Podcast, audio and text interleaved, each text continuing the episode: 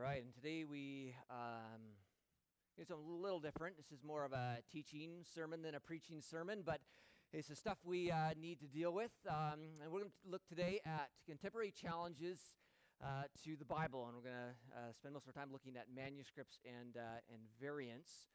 Um, first of all, I'll describe what a manuscript is. If you don't know what a manuscript is, basically we're talking about handwritten copies of uh, the New Testament a manuscript could be a handwritten copy of, of any ancient document, basically uh, before the time of the printing press.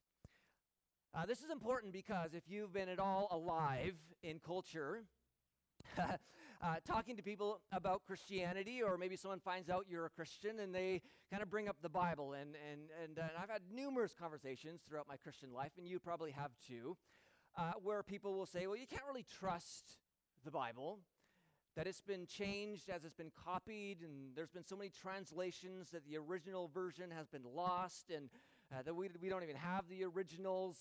Uh, that's been maybe corrupted by Constantine, who added in Jesus being God or the, the Trinity, and, and you just can't trust it. That there's actually more errors in the manuscripts than there are words in the New Testament. And I don't know, you've maybe you've heard some of those in conversations you've had with people, and uh, and it's important that we're informed uh, you probably won't memorize everything that I say today, but maybe you can take a few things home with you that can help you, or maybe uh, you've been unsettled about some of these things. Um, so we're going to talk talk through some of those things. Uh, one fellow who has spoken out quite a bit about uh, the scriptures and how we as Christians shouldn't be able to trust our Bible, and, and it really is someone who attacks Christianity, is Dr. Bart Ehrman. And uh, he says this uh, not only do we not have the originals, he's talking about the original manuscripts, we don't have the first copies of the originals. We don't even have copies of the copies of the originals or copies of the copies of the copies of the originals. What we have are copies made uh, later, much later. In most instances, the, they are copies made many centuries later. And these copies all differ from one another in many thousands of places. And, you know, he, he's kind of right on that because when we look at all of our manuscripts, excluding the little fag- fragments, there's actually no two manuscript that's exactly the same. Uh, these copies differ from one another in so many places that we don't even know how many differences there are. Possibly it is easiest to put it in comparative terms. There are more differences among our manuscripts than there are words in the New Testament. And, and he's right. Uh, there are actually more variants, and a variance is an error or difference in the manuscripts, than there are actually words in our New Testament. And if you were to chart this out, there's about 140,000 words in the Greek New Testament. When you look at all uh, our manuscripts, you know there's, there's about 400,000 variants in our manuscript. That's more variants than there are words in our New Testament. And and Bart Ehrman will love to kind of put this out and, and say, look, you can't trust your Bible. And you see, you guys Christians, you're just believing in some sort of myth and you don't really know what the original says, so you should give it up. And sadly, uh, some Christians who have, you know, maybe read his book or listened to this have said, well, I guess we really can't trust our Bible. But we got to look at this in maybe a different way. Uh, l- let me uh, tell you a little story. Oh, maybe I wrecked it now. Uh, there's a woman who's at work. Okay, he's working away. And as she's at work, a cougar jumps out of the bush and begins attacking her leg. And there's all these people standing around watching this happen. They don't do anything.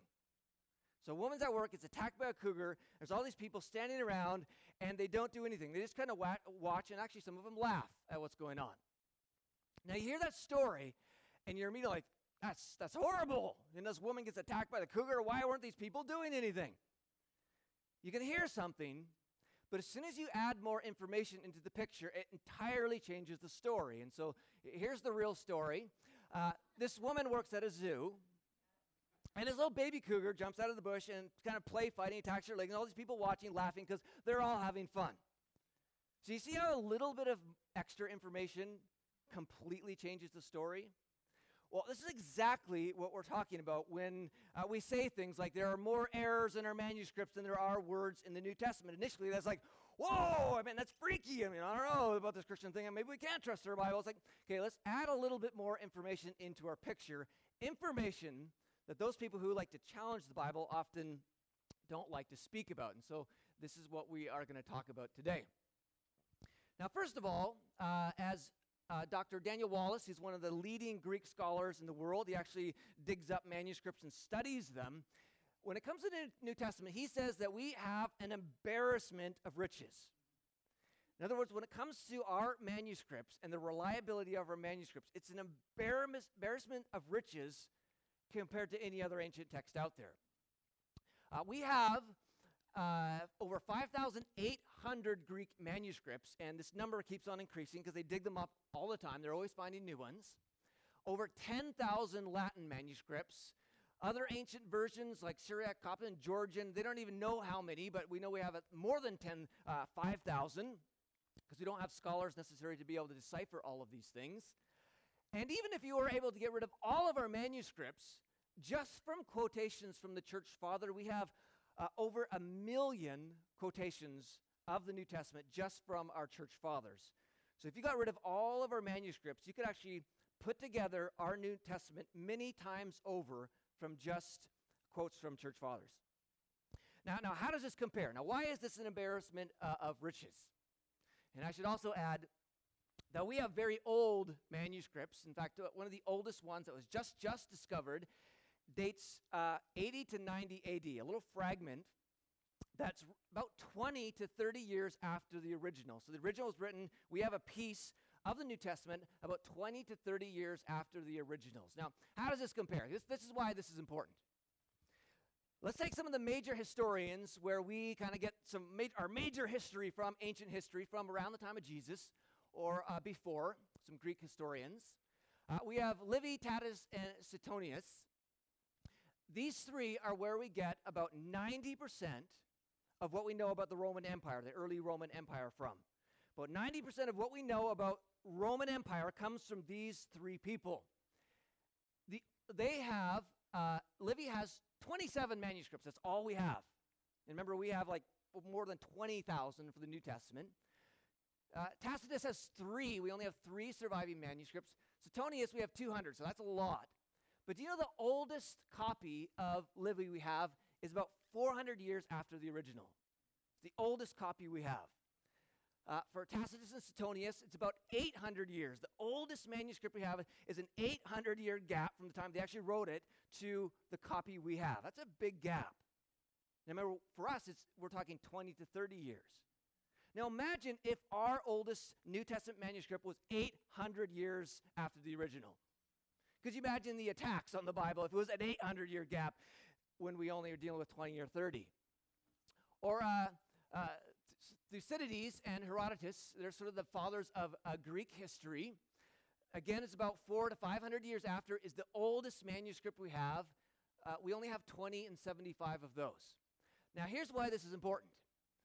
Uh, look what scholars say. Uh, Dr. Craig Evans says no recognized classical historian doubts the reliability of the manuscripts. That's the ones from ancient history that we just looked at. Even if produced more than a thousand years after the original. In other words, we look at those uh, Roman and Greek historians and say, yeah, that's what happened. We study it like it's fact, like it's true. Yet the oldest manuscripts we have are like four to a thousand, even more after the fact. Uh, uh, apologist Gregory, Gregory Koukl said this uh, For most documents of antiquity, only a handful of manuscripts exist, some facing a time gap of 800 to 2,000 years or more. Scholars, nevertheless, are confident that they have accurately reconstructed the text of the originals. In fact, virtually all of our knowledge of ancient history depends on documents like these. And the point is this if you at all are willing to throw out the reliability of New Testament manuscripts, that you say at all that we can't really know what they said, you will have to absolutely throw out every other piece of ancient history, including the Roman Empire. I, I mean, there's far more evidence that, that uh, Jesus died and rose again and the stories of the gospel than there is that Alexander the Great existed. Uh, there's just way more manuscripts, way closer manuscripts to the originals. I mean, it truly is an embarrassment of riches. Uh, and, and, so the point here, forget everything else, is, is look, If you can't trust the New Testament, you can't trust anything else in history. And the difference in terms of manuscript evidence is, is this. Here's the tallest building in the world in Dubai. Let's say you stood right at the very, very base, way down a little, little itty bitty you. There's you, and then there's the Dubai skyscraper. Not just one, but let's put two of those on top of each other. You would represent the amount of manuscripts for the average classical ancient author. Two of those skyscrapers would represent the amount of manuscripts we have for the New Testament. I mean, it's kind of the evidence difference we're talking. Yet people say, "Well, we can't really trust, you know, what's in the Bible." It's like we trust what happened in Rome. We trust for the most part what happened in the Greek Empire. We trust for what happened mostly in history. Yet, I mean, you got to challenge people in this because we're talking about a massively different amount of of evidence. It truly is an embarrassment of of riches. Now, how about some of our oldest uh, documents? Because some people say, you know, well, there's this huge time gap between the originals and, and the oldest fragments we have. Again, for a lot of classical Roman and Greek history, we're talking 400 years to 800 years to even up to 2,000 sometimes. Uh, P52 for the longest time was the oldest fragment. They found it in 1930s. And uh, the fragment is, is dated at a, about 130 AD. John was written sometime in 90 AD. So uh, they were talking maybe about 40 year gap between the original and this little fragment of, of John. And prior to this, uh, those who were critical against Christianity said that John had to have been written sometime in the late, you know, second century, maybe early third century, until they found this, and it was dated at 130 AD. And and by the way, you can't have a copy until you, you have the original, right? So they had to, oh, okay, oh yeah, maybe it's dated early. But they found last year another little fragment of Mark that dates to about 80 or 90 AD, and it's going to be uh, published sometime this year. Uh, but what they have been finding is they've been finding some of these ancient death masks uh, are made kind of like we do paper mache. So they would take these ancient uh, pieces of scroll and papyrus and they'd make paper mache masks. Well, they found out through just uh, using dish soap that they can actually take all these uh, pieces of paper apart and you can read them. And they have tons that they need to sort through, but they have found a fragment of the Gospel of Mark between 80 and 90 AD. Mark was written in 60 AD. So it's like 20 to maybe 30 year gap. That is, is amazing and incredible when you're talking about gaps in terms of any other book out there. Roman history, 400 years to 800 years. And we're like, yeah, we know what happened back then. 20 years. I mean, these date very early. This idea of big gaps uh, really is non existent. In fact, some people argue again that the original autographs were quickly destroyed and, and, uh, and, and they weren't around very long, but we know they were. Uh, Tertullian, for instance, says, and he's writing, uh, writing in 190 AD, he suggests that the original autographs, uh, 1 Corinthians, Second Corinthians, Philippians, First and Second Thessalonians, Ephesians, and Romans were available at the end of the second century. They were still around. And because people were so painstakingly copy these texts, if there were any errors, they would have been easily able to go back and check them. Uh, the bishop of Alexandria in 311 AD said this The autographs itself of the evangelist John, talking about the Gospel of John, and he says, which up to this day has been by divine grace been reserved in the most holy church of Ephesus. So in 300 AD, you could actually go and see the original copy of the Gospel of John. And so this means that the copies that we have and the fragments we have are coexistent with the uh, original documents. Again, this idea of time gaps is, uh, isn't really an argument. Dr. Craig Evans, who is a, a great biblical scholar, said this uh, The evidence of longevity suggests that the autographs and the first copies of uh, remained in circulation until the time of our earliest extant papyri. That's the stuff that we have today, the ones we have found. And these papyri remain in circulation until the production of the first great codices in the fourth century. That's the, these really ancient Bibles that we have today. And so, this idea of long gaps, it, it, it just doesn't exist when it comes to the Bible. It exists with Roman history, it exists with Greek history, it exists with all those other things, yet we say we trust that and we can't trust the Bible. I mean, really, it's quite foolish. Now, what about variance? Uh, this uh, scary number that scares some people. that there are more variants in the Bible than words in uh, the New Testament. So if you took all of our Greek manuscripts and laid them out, you would find that there's about 400,000 differences in these manuscripts. And we only have 140,000 words in our Greek New Testament. So Bart Ehrman will say, you, you can't trust your Bible. There's more errors in it than there are truths. I mean, you might as well give up, give up on your faith. Uh, what, uh, what are we talking about here? What is a variant? It basically is this a place among the manuscripts in which there is a variation in wording, word order, additions or omissions of words and spelling. Uh, so, an example would be this. Let's say we had five different manuscripts, and they all read a little bit different. Here we see there's spelling mistakes, and there's this word order is a difference. We would say in these five manuscripts there are seven variants.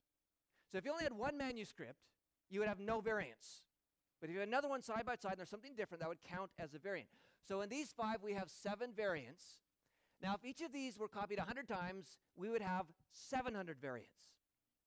And the reason we have 400,000 plus variants is because we have so many manuscripts. Because every manuscript that's different adds to a variant. And the ancient classical Romans, who only have like three or 27, I mean, you cannot have as many variants because there's not as many uh, manuscripts. So the more manuscripts you have, the more variants you have. Now, what are these errors in uh, the manuscripts? 70% are, are spelling. 70% of the errors are, are just spelling mistakes.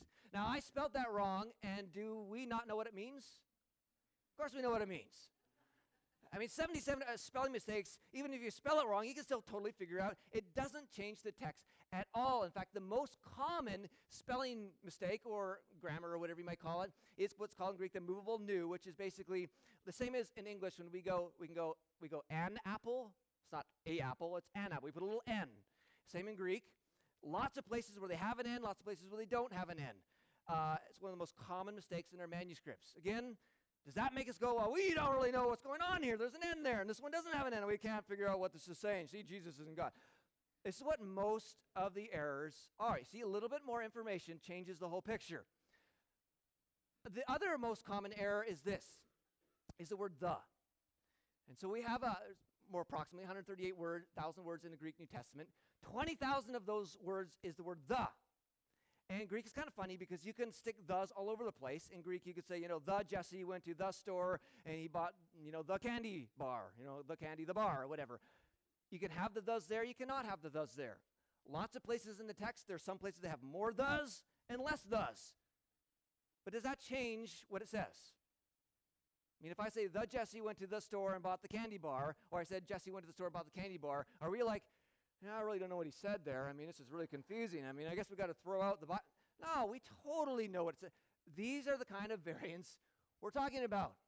Uh, another kind of variant is word order. So sometimes we'll see, you know, Jesus Christ or Christ Jesus, or you know, word just put a little bit differently. Uh, and you know, in the Greek, word order isn't really all that important.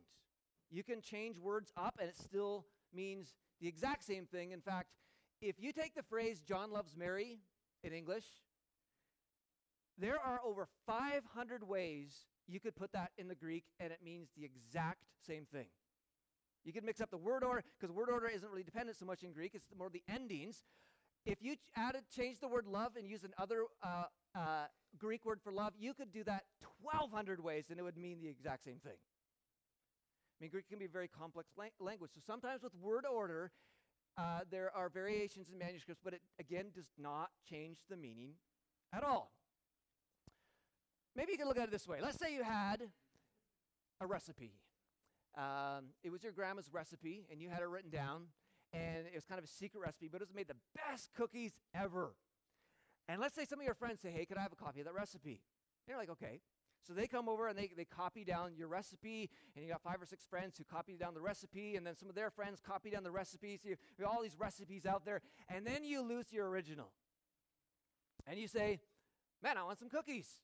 So you phone up your friends, and they phone up their friends. So you get all these copies back. So you got like 50 copies of this recipe down, and you look at them and say, Wow, there's a lot of variants here. But then you look again. Well, what kind of variants are we talking about? Maybe one person put uh, the short version, you know, CP dot or something there. Uh, one person dropped the S here. One person, you know, took out the, the little punctuation there. Maybe, maybe, maybe even one person put the, the sugar before the salt or something like that. And, and you had all these variants, but you still could totally come up with the original recipe. Because they're talking about spelling or punctuation or maybe a little bit of word, word order. I mean, nothing is lost there, even if you don't have the original. And this is exactly what we're talking about when it comes with the New Testament. Uh, very minor, minor issues. And so out of the 400,000 variants, there are only about 1,500 to 2,000 meaningful variants that are mostly a result of scribal errors of sight or hearing, yet not one major doctrine of Christianity is affected. This is less than 1%. So 99% of the variants are absolutely pretty much meaningless. They don't change the text, they don't change any doctrine, they don't change any any any issue. Uh, Dr. Wayne Grudem said this When we say that the original manuscripts were inerrant, that, that is without error because we believe they're God breathed, we're also implying that over 99% of the words in our present manuscript are also inerrant, for they are exact copies of the original. Furthermore, we know uh, where the uncertain readings are. Thus, our present manuscripts are, for the most purposes, the same as the original manuscripts. And here's the deal Bart Ehrman, remember he said this? These copies differ from one another in so many places that we don't even know how many differences there are. Possibly, it is easiest to put it in a comparative terms. There are more differences among our manuscripts than there are words in the New Testament. He's one who, who kind of fights against Christianity, and, and yet, you know what he says? Because he studies this stuff, he says this The essential Christian beliefs are not affected by textual variants in the manuscript tradition of the New Testament. There is not a single major doctrine that is affected by any variant. Uh, Jesus being God, died, rose again, salvation, forgiveness, grace, none of those are affected by any variants. And we can trace them right back almost to the originals. I mean, what we have now is what they wrote then. Now, what about this 1%?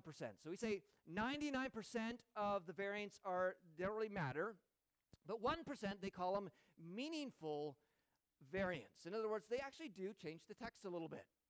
And this is why we need to be careful about pe- people who say, every word in this book is exactly what God put. Well, we can say, you know, probably 99%.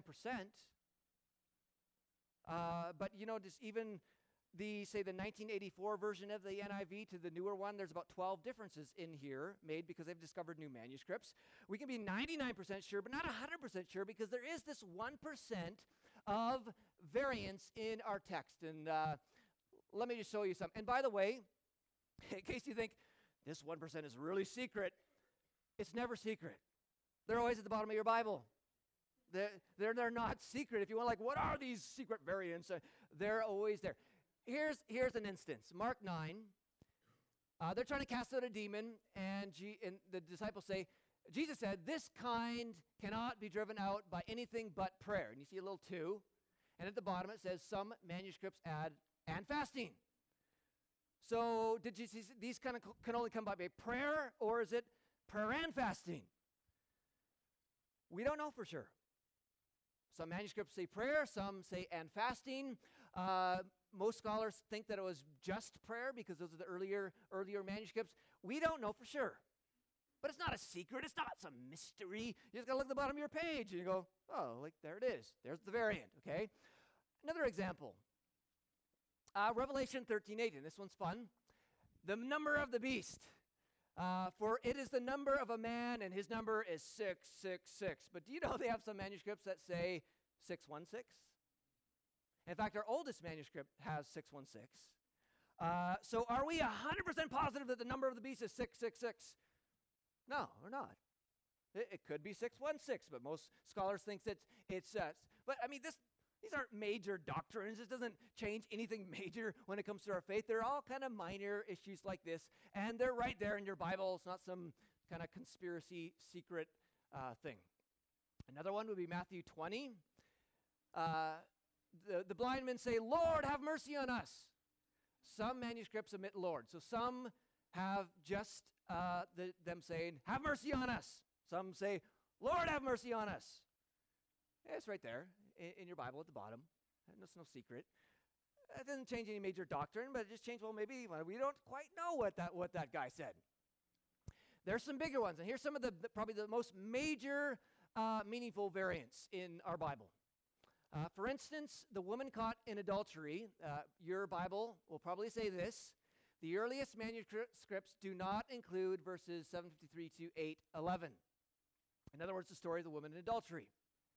That, that, that our best manuscripts we have don't have that story in it. It comes in kind of kind of later, and uh, most scholars believe that it was actually a true story because there were lots of stories of things that Jesus did that weren't necessarily in the gospel. That it was maybe added in as a later, added in later.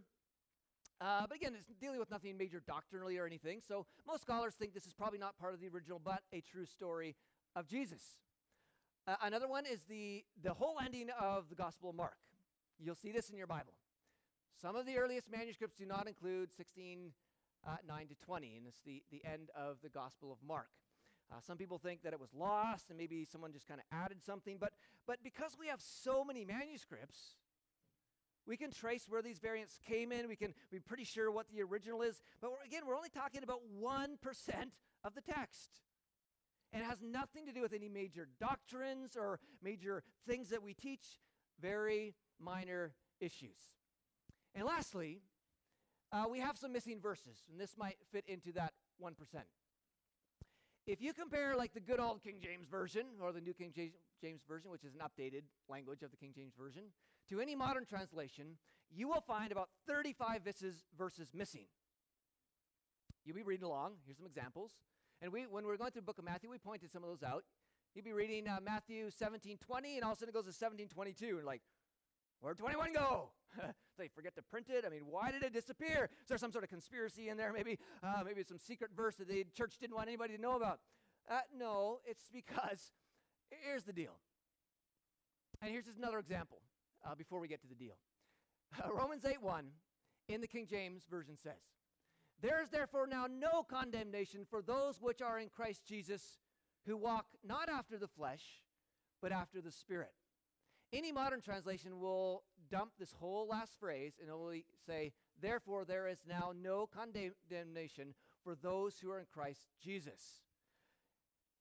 Why are there missing verses?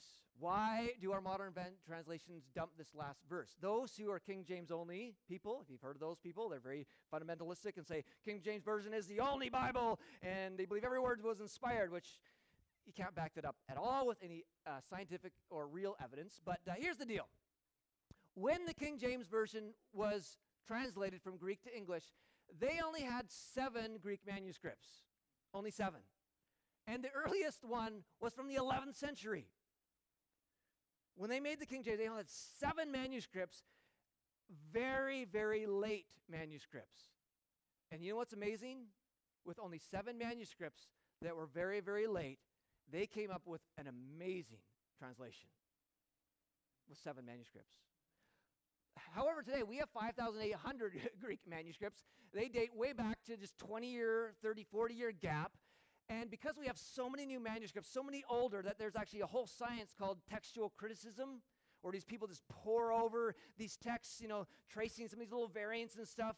Uh, that, I mean, they're quite sure that these verses, because none of the earlier texts have them, and that is why uh, some of the verses are missing in our newer va- translations. And so, the newer our translations get, the better they get. That little 1% gets more and more refined. Uh, Daniel Wallace, who is again one of the leading scholars of today in the in the area of textual ma- uh, management, he says that these variants, meaningful ones, are down to a quarter of a percent. Quarter of a percent. I mean, again, so this idea of this manuscripts can't trust and these time gaps and there's all these variants. I mean, you just hear 400,000 variants, it's freaky, but there's more to the story. And the real uh, aspect of the story is 99, perhaps 0.75 of those variants don't really change the text at all. Spelling, very small differences. Last quote uh, Dr. William Lane Craig says this The text of the New Testament is thus about 99% established. That means when you pick up a New Testament today, you can be confident that you are reading the text as it was originally written. Moreover, that 1% that remains uncertain has to do with trivial words on which nothing of importance hangs. This means Jesus really was who he was. Jesus really died, he really rose again. We really can experience grace and forgiveness, and there means there's a God who loves you incredibly. It means that he wants to be in relationship with you. It means you could have a new start on life. I mean, this is true stuff. And to throw out the Bible means you have to throw out everything else in history. And that would be silly. And so I would suggest you trust history and you trust this book and you live for Jesus. Let's pray. Let's stand actually as the worship team comes up.